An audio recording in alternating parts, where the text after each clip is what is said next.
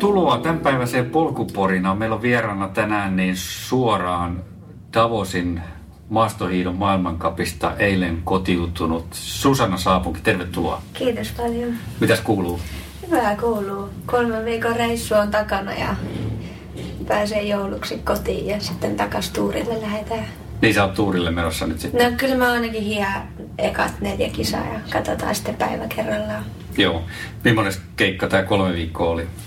Ää, kolme viikkoa oli hyvä. Lillehammerissa oli minituuri ja siinä oli 20. Se oli tosi hyvä kisat ja sen jälkeen sain pienen räkätauin ja jäi se peittostöönä, niin viikonloppuun katoin kisat hotellilta. Se oli aika, aika tylsää, mutta sitten onneksi Davosissa pääsin tosi, tosi toimia hiihtämään eilen kilpaan.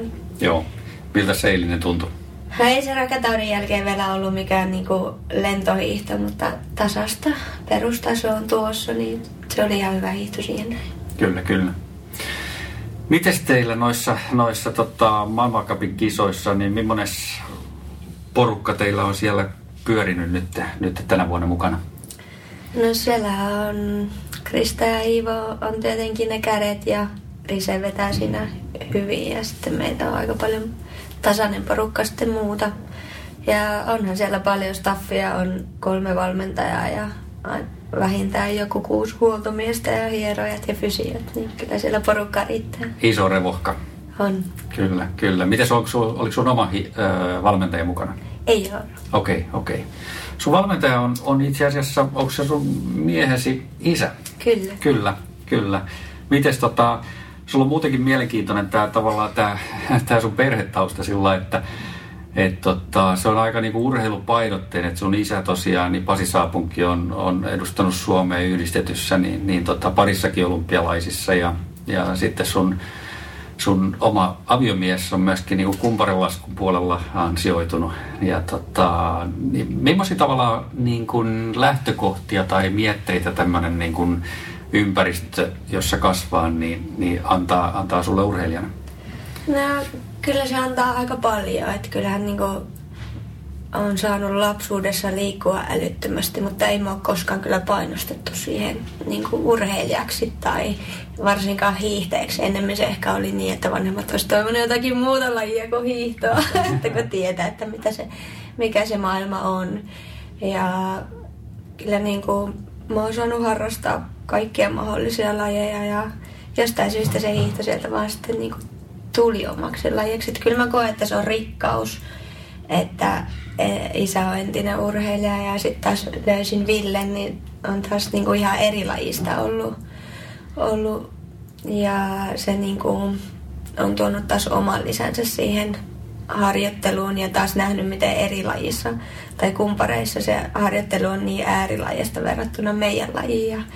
Mutta hyvin meidän niin kuin, elämä on sulautunut siihen reissaamiseen ja muuhunkin. Et mun Joo. mielestä se on tosi hyvä pohja. Että... Joo.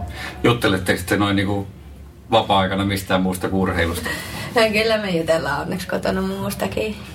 Toki nykyisin, kun Ville ei enää pysty, tai ei pystynyt enää sotsin jälkeen jatkamaan laskemista, niin ehkä se muuttui vähän se meidän arki.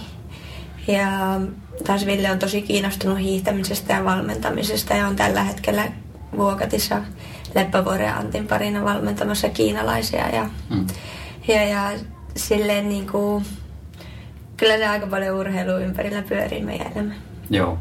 Miten se sitten, niin kuin sä sanoit, että, että vanhemmat ei välttämättä niin edes työntänyt sinua sinne hiihdon puolelle, niin miten se hiihto kuitenkin valikoitu sieltä? No, tai oliko sulla muita lajeja varmaan siinä rinnalla silloin nuoruudessa? Oli. Me asuttiin tota, Mä olin neljävuotias, kun me muutettiin tänne pääkaupunkiseudulle ja oltiin kuusi vuotta täällä. Mulla oli taitoluistelua ja naivista voimistelua ja jalkapalloa ja yleisurheilua ja lentopalloa. Että kyllä sieltä niinku kaiken maailman lajeja löytyy taustalta tosi paljon. Ja mun mielestä se on ollut hyvä, että on tullut monipuolinen lapsuus siihen harjoitteluun. Mutta sitten kun muutettiin takaisin Kuusamoon, niin ehkä se siellä sitten enemmän alettiin hiihtämään ja jostain se kipinä syttyi sitten enemmän siihen.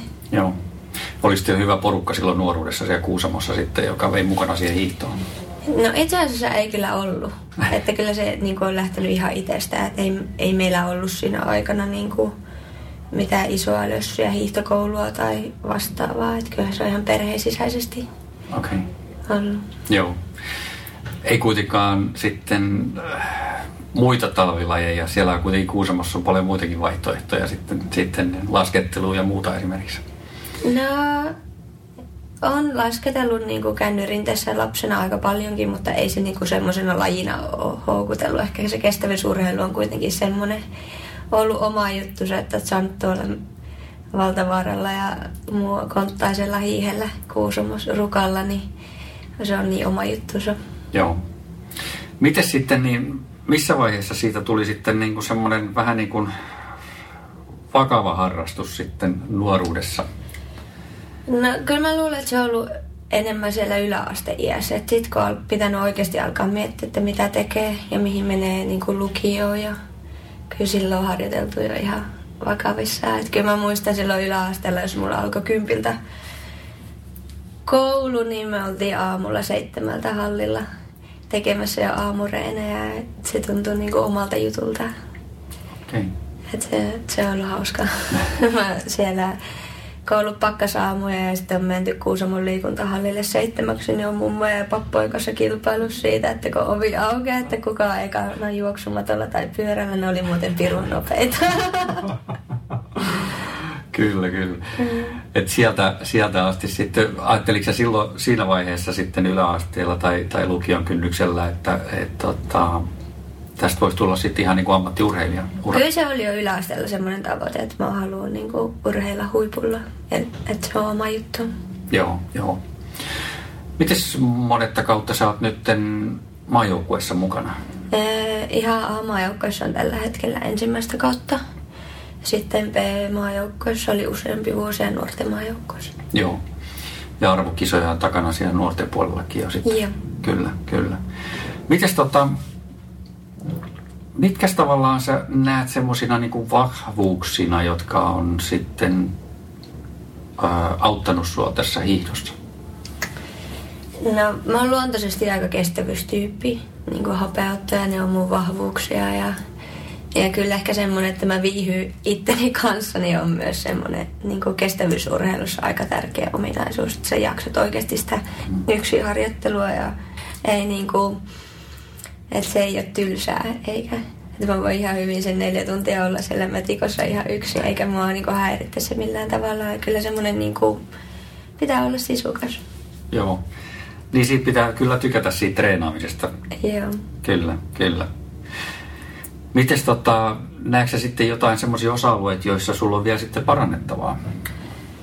No mä oon aika pienikokoinen, niin kuin verrattuna suurimpaan osaan naishiihtäjistä, niin kyllä semmoinen meillä on ollut voimaprojekti ja kyllä ylävaltanon voima on edelleen semmoinen haaste. Ja sitten, että en mä sprintissä ole niin hyvä, mitä ehkä toivoisi ja haluaisi olla, että kyllä sieltä parannettavaa löytyy. Joo. Mikä sun päämatka tällä hetkellä on tänä talvena? No CFDissä on ehdottomasti se vapaan 30 okay. on tavoite ja pursuitti. Eli pisimmät matkat vai? Kyllä. Kyllä, kyllä. Miten sä luulet, että sua, sua tota, ajaa niille matkoille sitten? Tai kiinnostaa? No kyllä se tulee varmasti just siitä omista ominaisuuksista, mistä on, missä on oikeasti hyvä. Ja sitten ne kiehtoo. Mikä siinä kiehtoo sitten? No 30 kuitenkin, no se ei naisilla ole niin hirveän pitkä verrattuna vaikka miesten 50, ei sitä voi siihen verrata, mutta kyllä, kyllä se kuitenkin on jo sen verran pitempi suoritus, että se ei ole vaan se kolme minuuttia täysillä. Että kyllä siinä naista, nainen naista vastaan, niin kyllä se kiehtoo. Niin se on joku puolitoista tuntia suurin piirtein. Joo. Joo, kyllä. Riippuu vähän tyylistä, kyllä. Joo. Miten sulla on ollut myöskin niin kuin jonkun verran vastoinkäymisiä tässä tota noin, niin uran aikana? Kerro niistä jotain. No aika paljonkin. Et viimeiset viisi vuotta taisteltiin niin kuin keuhkon kanssa.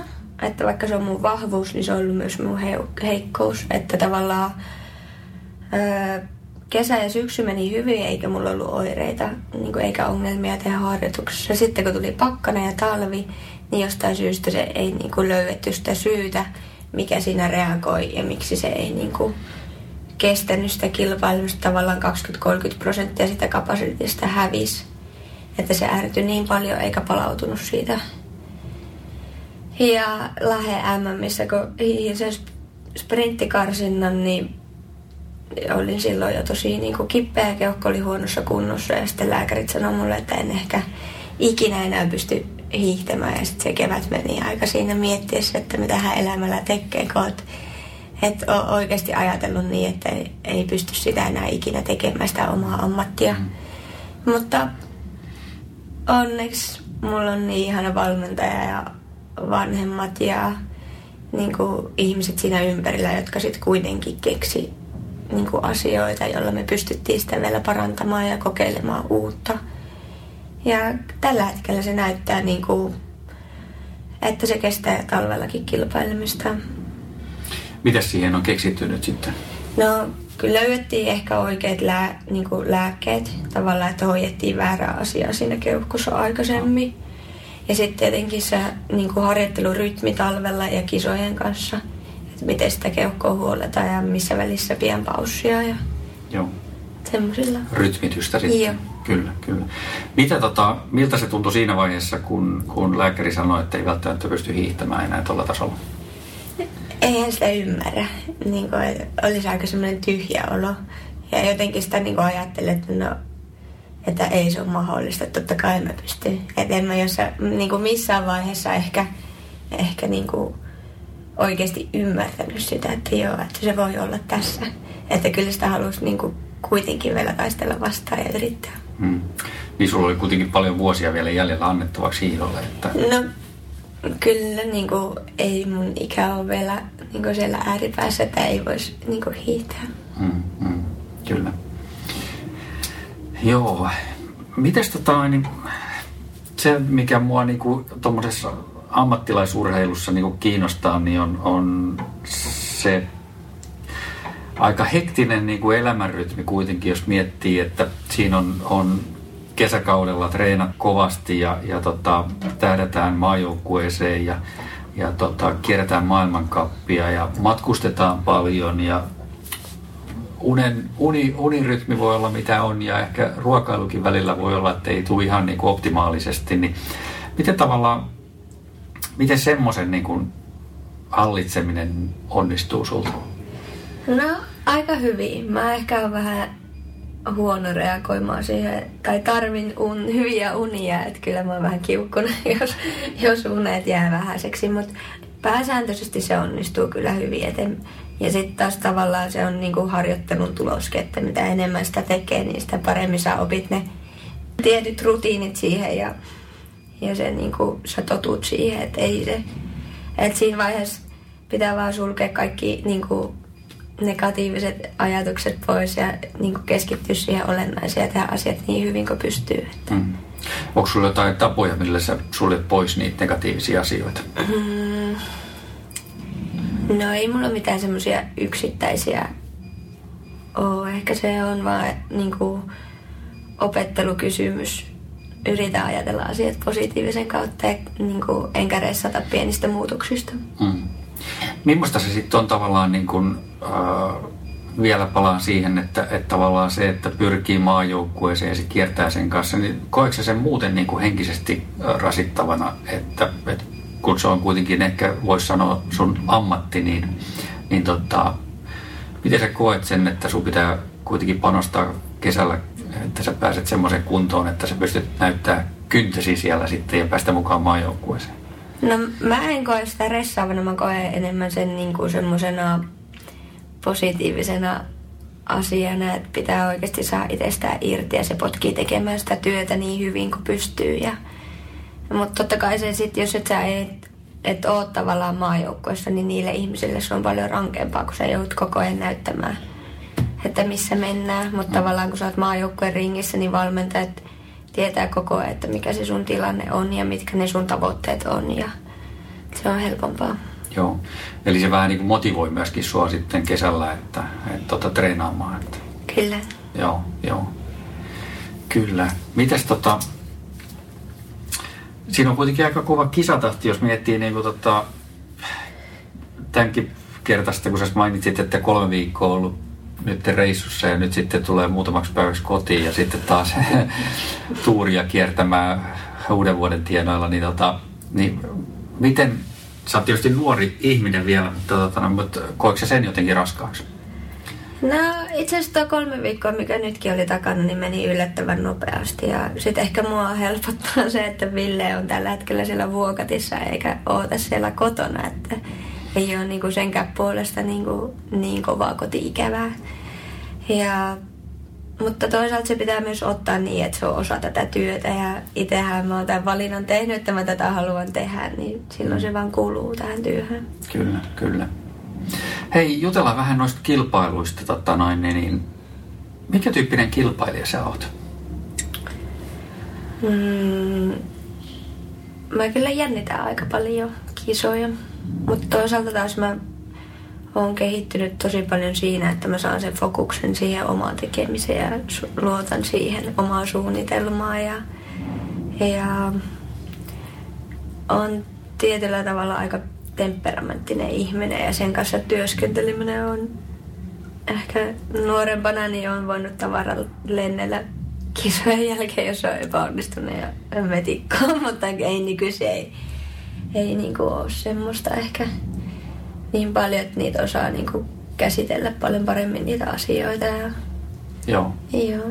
Tykkääksä enemmän tota, noista yhteislähdöistä vai ihan väliaikalähdöistä? Väliaikalähdöistä. Joo. Mutta kyllä nykyisin on niin paljon yhteislähtöä, että ni, niistäkin on oppinut niin kuin nauttimaan. Että se on vähän erityyppinen kilpailumuoto. Niin että sä joudut miettimään paljon enemmän niin kuin taktiikoita ja sitä, että mitä myös muutkin tekee. Mm.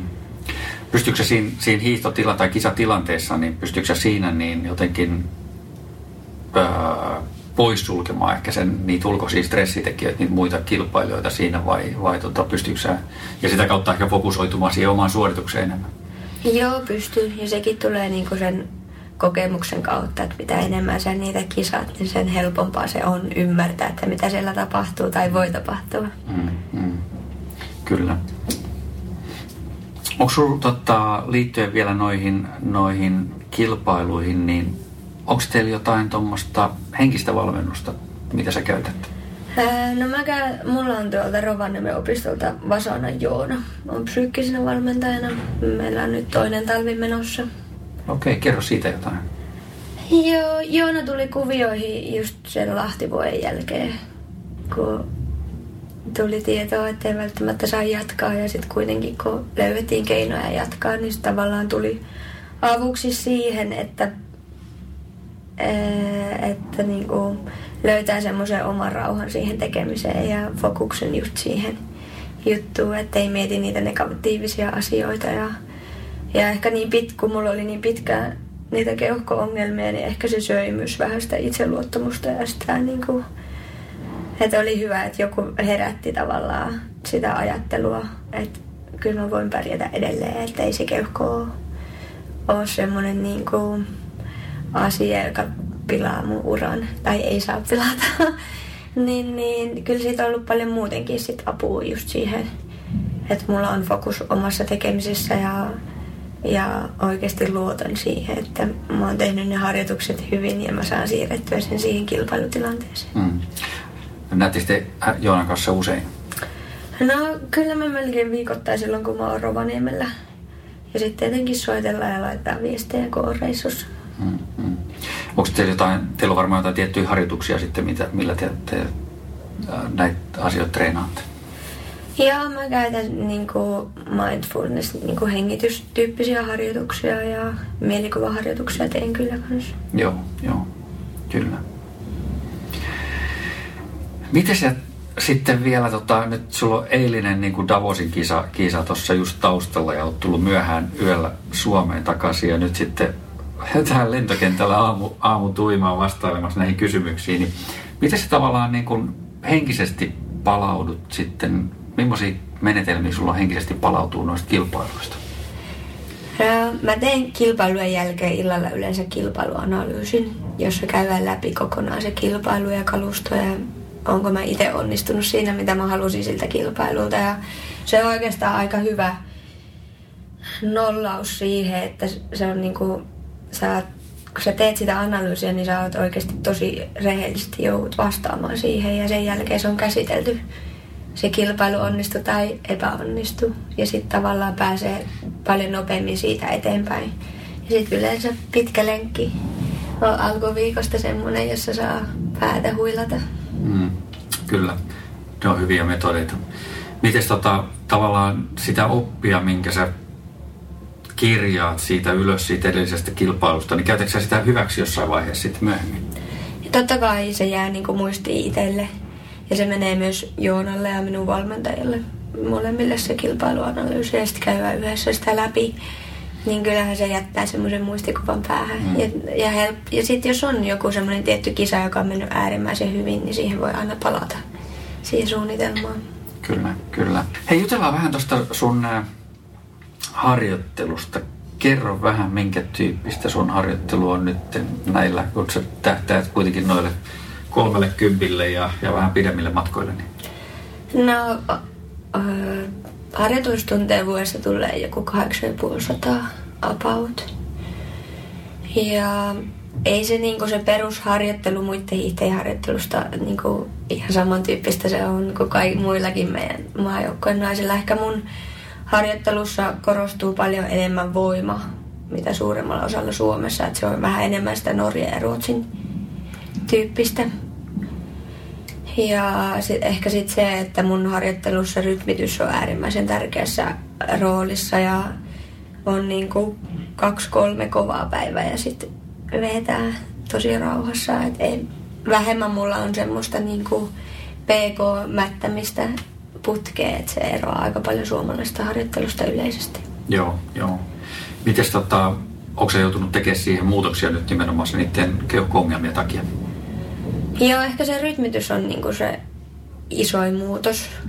Ja että on just selkeät päivät, että silloin kun vetään kovaa, niin vetään kovaa ja sitten oikeasti palautellaan. Että se on toiminut tosi hyvin. Joo. Niin se vaatii myöskin uskallusta sitten levätä. Kyllä.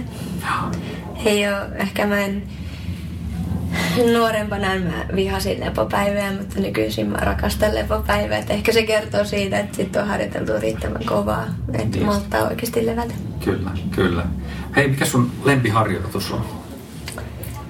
Öö, mun lempiharjoitus on semmoinen, että vetää 10-15 kertaa minuutti. 3-4 minuutin palautuksella sauvarinteessä ihan täpöä. Semmoinen happoharjoitus. Okei. Okay. varmaan lepopäivä maistuu seuraavaksi sitten. Joo. kyllä, kyllä. Kerro, totta noin, niin, millainen sun semmoinen, en mä tiedä, hankala kysymys urheille, kun ei ole varmaan semmoista tyypillistä niin kuin treenipäivää, mutta millainen se sun treeni, niin kuin, tai millainen sun päivä, mistä sun päivä koostuu tavallaan? Ää, no mä herään yleensä puoli kahdeksan kahdeksan aikoihin. Sitten syö, tai mittaa orto. Syö aamupalaa ja sitten siinä vähän aikaa teen muita aamutoimia ja ehkä siinä yhdeksän aikaa puoli kymmenen lähden tekemään ensimmäistä harjoitusta ja, ja, ja sitten kun tuun kotiin, niin sitten yleensä otan palari ja sitten vähän aikaa siinä oottelen tai teen ruokaa ja, tai Ville tekee jos on kotona.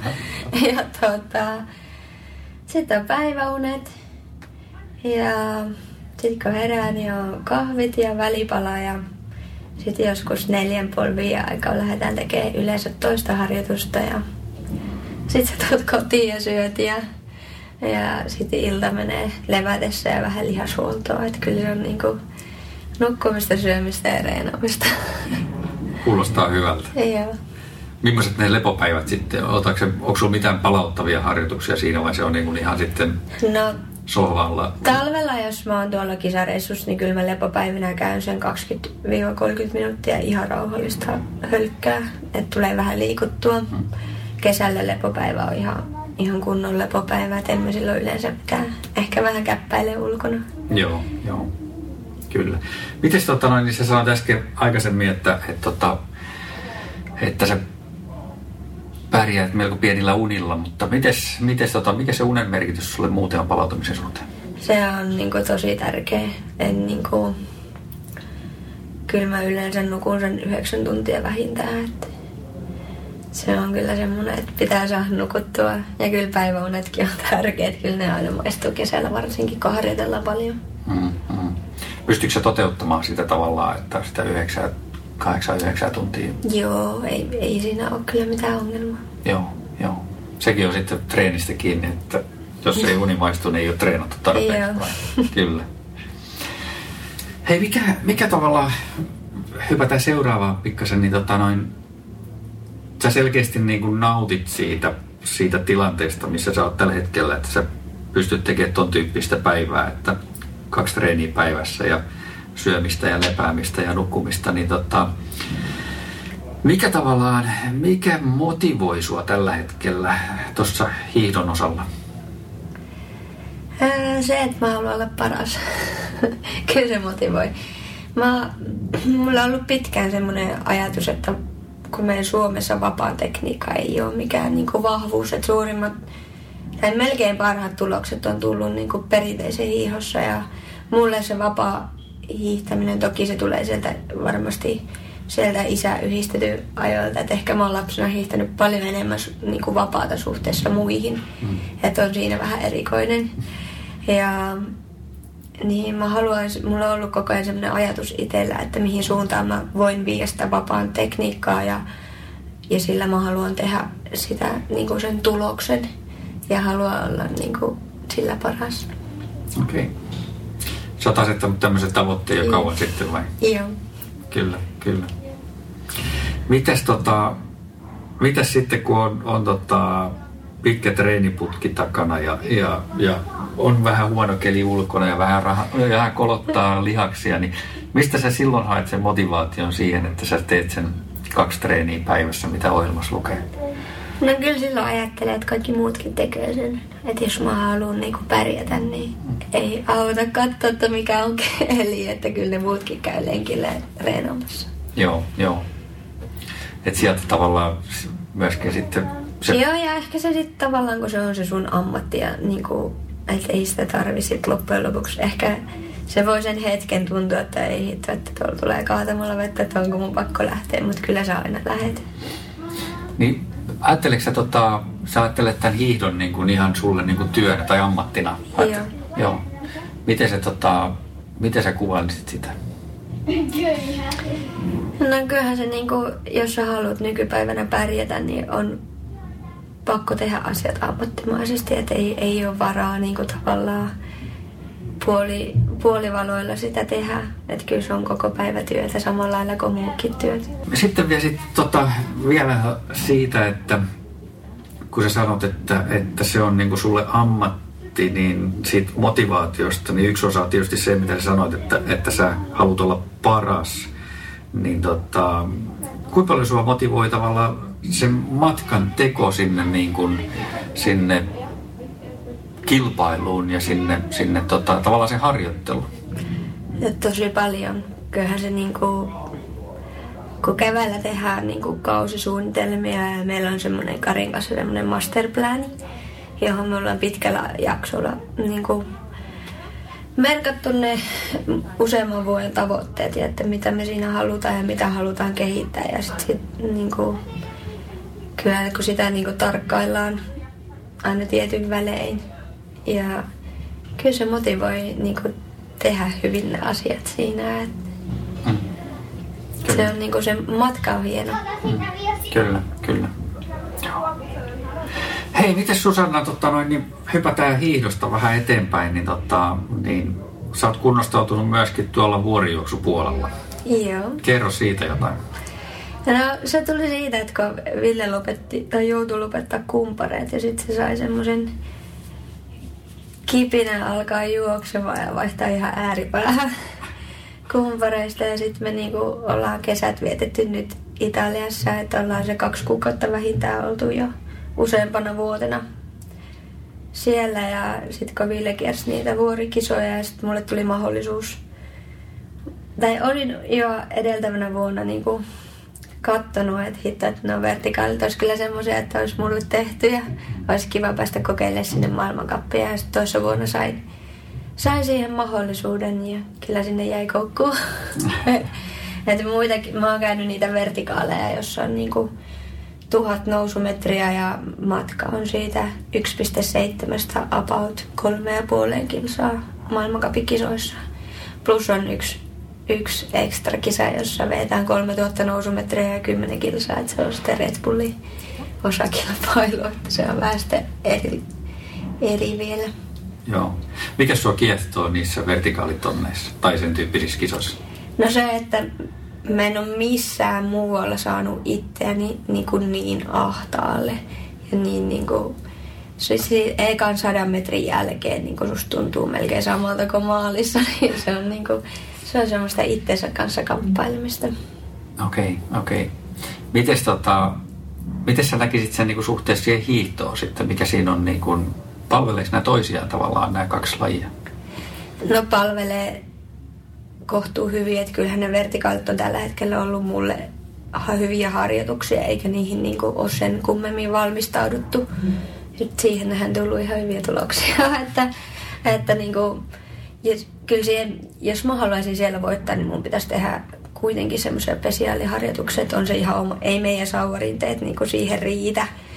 Ja se on niin, kuin niin erilainen taas lihastyyppiseltä kuin hiihtäminen, että tavallaan siinä vertikaalissa niin sulle ei ole välineitä. Se on oikeasti sun kroppa ja sun jalat, jotka sen ratkaisee. Tässä hiihtäminen on niin monta muuttujaa, että on välineet ja huoltoja. Että se ei ole oikeasti aina kiinni siitä sun... Tai ei välttämättä voita se, joka on oikeasti kaikista kovin. Mm. Et vertikaalissa niin se on vaan susta itsestä kiinni. Se on hienoa. Joo, joo.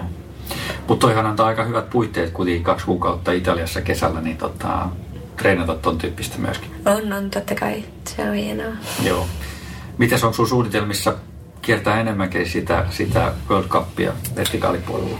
No, ne vuorijuoksuihmiset oli sitä mieltä, että mun pitäisi vaihtaa lajia, mutta että on ihan hullu jatkaa hiihtoa, kun menee niin hyvin siellä vertikaalimaailmassa, mutta, mutta kyllä mä jatkan edelleen samalla linjalla, että ne kulkee niin kuin hyvinä harjoituksina, mutta toivottavasti ensi kesänä pääsisin käymään kuitenkin useamman kisaa, että kyllä sekin houkuttaa. Mm. Niin se tosiaan menestyy todella hyvin siellä, että et, tota, sillä lailla musta tuntuu, että varmaan siinä koko, koko kapissa niin olisi, voisi olla saumaakin. Kyllä siinä olisi. No, mutta ne ajoittuu niin hankalasti taas sit meidän leirien ja muiden kanssa, että ei vaan ole mahdollista käydä. Mm. Kuusi kisaahan siinä pitäisi käydä, niin kuin kuusi kisa lasketaan kokonaiskappi, ei sekään loppujen lopuksi niin monta ole. Oliko tämä tämmöinen pieni lupaus nyt jo vai? No, jossain vaiheessa. kyllä, kyllä. Mites tota, kyllähän se varmaan sekoittaa kuitenkin sitä, sitä niin kuin kesäharjoittelua myöskin jonkun verran sitten tommoset, koska vaikka se suoritus ehkä siellä vertikalitonnissa on niin kuin luokkaa 40 minuuttia. Niin Niin tota, tai kolme varttia, niin, niin tota, kyllähän siitä jonkun aikaa kuitenkin palautuu sitten. No yllättävän hyvin. Niin kuin, et ei, ei siinä nyt mene kuin pari päivää ja sen niin kuin saa sovitettua tosi hyvin siihen harjoitusviikkoon. Että ei se, samalla lailla sä teet kuitenkin jonkun kovemman tehon siihen viikkoon. Mm. Perusviikkoon kesälläkin, niin ei se, ei se sitä muuta. Kyllä, kyllä. Sä oot myöskin ollut tota, noin, polkujuoksupuolella, niin, niin tota, mukana täällä Suomessa vähemmän mäkisessä maastoissa, muun muassa tuolla tunturimaratonilla pyhällä, niin, niin tota, miltä Miten sä oot katsellut tavallaan tätä, tätä polkujuoksubuumia nyt Suomessa? Nyt aika kova, kova tota, niin buumi menossa sen suhteen täällä. No, toisaalta se on siistiä, mutta toisaalta se on niin kuin hassua, koska onhan aina iät ajat juostu poluilla ja niin kuin, että nyt tavallaan siitä on tehty semmoinen ää, No vähän niin kuin crossfitti tuli taas, niin kuin, että onhan sitä aina tehty, mm. mutta joku onnistui luomaan siitä niin kuin semmoisen hyvän systeemin ja silleen jännä tavallaan seurata, että se on vetänyt niin, niin äärettömästi porukkaa kuitenkin niin kuin pitkin tuonne Lappia, että etelästä tulee juoksumaan, että on se ihan hauskaa. Ja hyvä, että ihmiset liikkuu. Kyllä, kyllä. Joo, musta tuntuu, että rajoittava tekijä on melkein, melkein noin noi, tota, luvat, mitä saadaan noihin puistoihin. Että, Joo, totta. Että, että, että hyvin, on, hyvin on kyllä trendi, trendilajiksi lähtenyt liikkeelle toi. Hei, miten sä tota, lähdetään, nyt me ollaan keskusteltu niistä kisoista ja muuta, mutta nyt sitten, okei okay, sä vietät kaksi kuukautta Italiassa kesällä, niin, niin tota, mitäs muuta sä teet niin kuin sillä vapaa-aikana? Et kerät sä postimerkkejä tai miten muuten sä rentoudut sitten, niin, niin tota, katselemaan Netflixiä vai, vai miten? Joo, sarjoja. Toisaalta mä tykkään tosi paljon lukea. Että se on mulle semmoinen, että kyllä mulla leireillä ja vapaa-aikana menee paljon kirjoja. Okei. Okay. Mites onko jotain muuta sitten semmoista, semmoista onko sulla esimerkiksi joku, joku muu laji, mitä sä tavallaan niin kuin, ehkä tämän puorijuoksun ohella sitten kesäisin haluat tehdä tai teet? No ei mulla niinku itsellä ole mitään muuta lajia, mitä mä niinku sinänsä tekisin, mutta on aika kova penkkiurheilija. että tulee seurattua kyllä ihan valtavasti lajeja. Tykkään niinku katsoa muiden lajien kisoja ja niinku, niinku sitä, että miten ne harjoittelee, miten se eroaa tavallaan siitä meidän arjesta. Mm. Kuinka totta noin, niin siihen, vähän siihen liittyen, niin totta, kuinka niin kuin analyyttisenä sä pidät itse Kuinka paljon sä itse niin kuin analysoit sun omia harjoituksia? Tosi paljon. Ehkä mä oon öö, välillä vähän liiankin analyyttinen, mutta siis naiseksi niin on tosi analyyttinen verrattuna suurimpaan osaan ja mä koen, että se on myös mun vahvuus. Ja toisaalta taas mulla on semmoinen valmentaja, joka niinku, joka rakastaa sitä analyysiä ja exceleitä ja kuvataan ja kaikki on niinku tosi tarkasti tehty, niin mä tykkään semmoisesta äärimmäisen paljon ja kyllä se opettaa itseään mm. myös sitten. Mm. Niin siinä oppii paljon, mitä ehkä pystyy sitten ammentamaan jossain vaiheessa jatkossa itse. Kyllä. Kyllä, joo. Selvästi susta huokuu tavallaan semmoinen, että, että sä nautit siitä, missä sä oot tällä hetkellä. No, tavallaan. No, kyllä mä nautin. En mä tässä olisi, jos mä en nautti, se olisi mm. aika raskasta elämää. Mm ei tätä voi tehdä silleen, että jos et sä oikeasti siitä nauti. Joo. Kyllä siitä harjoittavalla kestävyysurheilijan niin. on pakko tykätä siitä harjoittelusta, siitä, mm. niin kuin mm. siitä jokapäiväisestä harjoittelusta. Näin se vaan on. on se. Et muuten siitä ei tule mitään. Et jos tavallaan odottaa, sen, odottaa niitä joitain tiettyjä kilpailuja talvessa tai kesässä, mitä, mitä on tulossa, niin niin tota, sit se on vähän laiha, laihalla pohjalla. On, ja kuitenkin tavallaan se fokus pitää olla sinne jokapäiväisessä tekemisessä. Teet niin hyvin kuin sillä hetkellä sä pystyt tehdä. Mm. Kyllä, kyllä. Joo.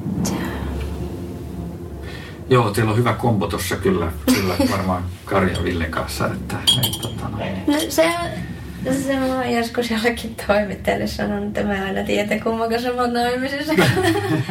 no, niin siis se on niinku silleen, että kun Karillahan on kuitenkin pitkä historia, öö, tai oli niin monta vuotta pois urheilusta, että Karihan on ollut niinku, no se on vuokattiin perustanut silloin aikanaan sen testiaseman ja Just. ollut kihulle tutkijana ja yliopisto, siellä yliopistolla opettajana. Sitten mä oon kyllä kiitollinen siitä, että en mä niinku, tavannut semmoista valmentajaa missään muualla, joka tekee niin intohimoisesti ja mm, tarkasti. Mm. Ja ja sitten tavallaan niin kun, vaikka Kari oli poissa, niin on kuitenkin tavallaan vähän edellä siinä. Että kyllä meidän Suomen hiihtoharjoittelu on tällä hetkellä jäljessä Ruotsia ja Norjaa ja muuta maailmaa. Että, että niin sprinttikö on tullut ja vauhdit kasvaa ja muuta. Että se voimaharjoittelu ja kaikki on muuttunut. Että siinä mielessä ollut hieno sakkari takaisin.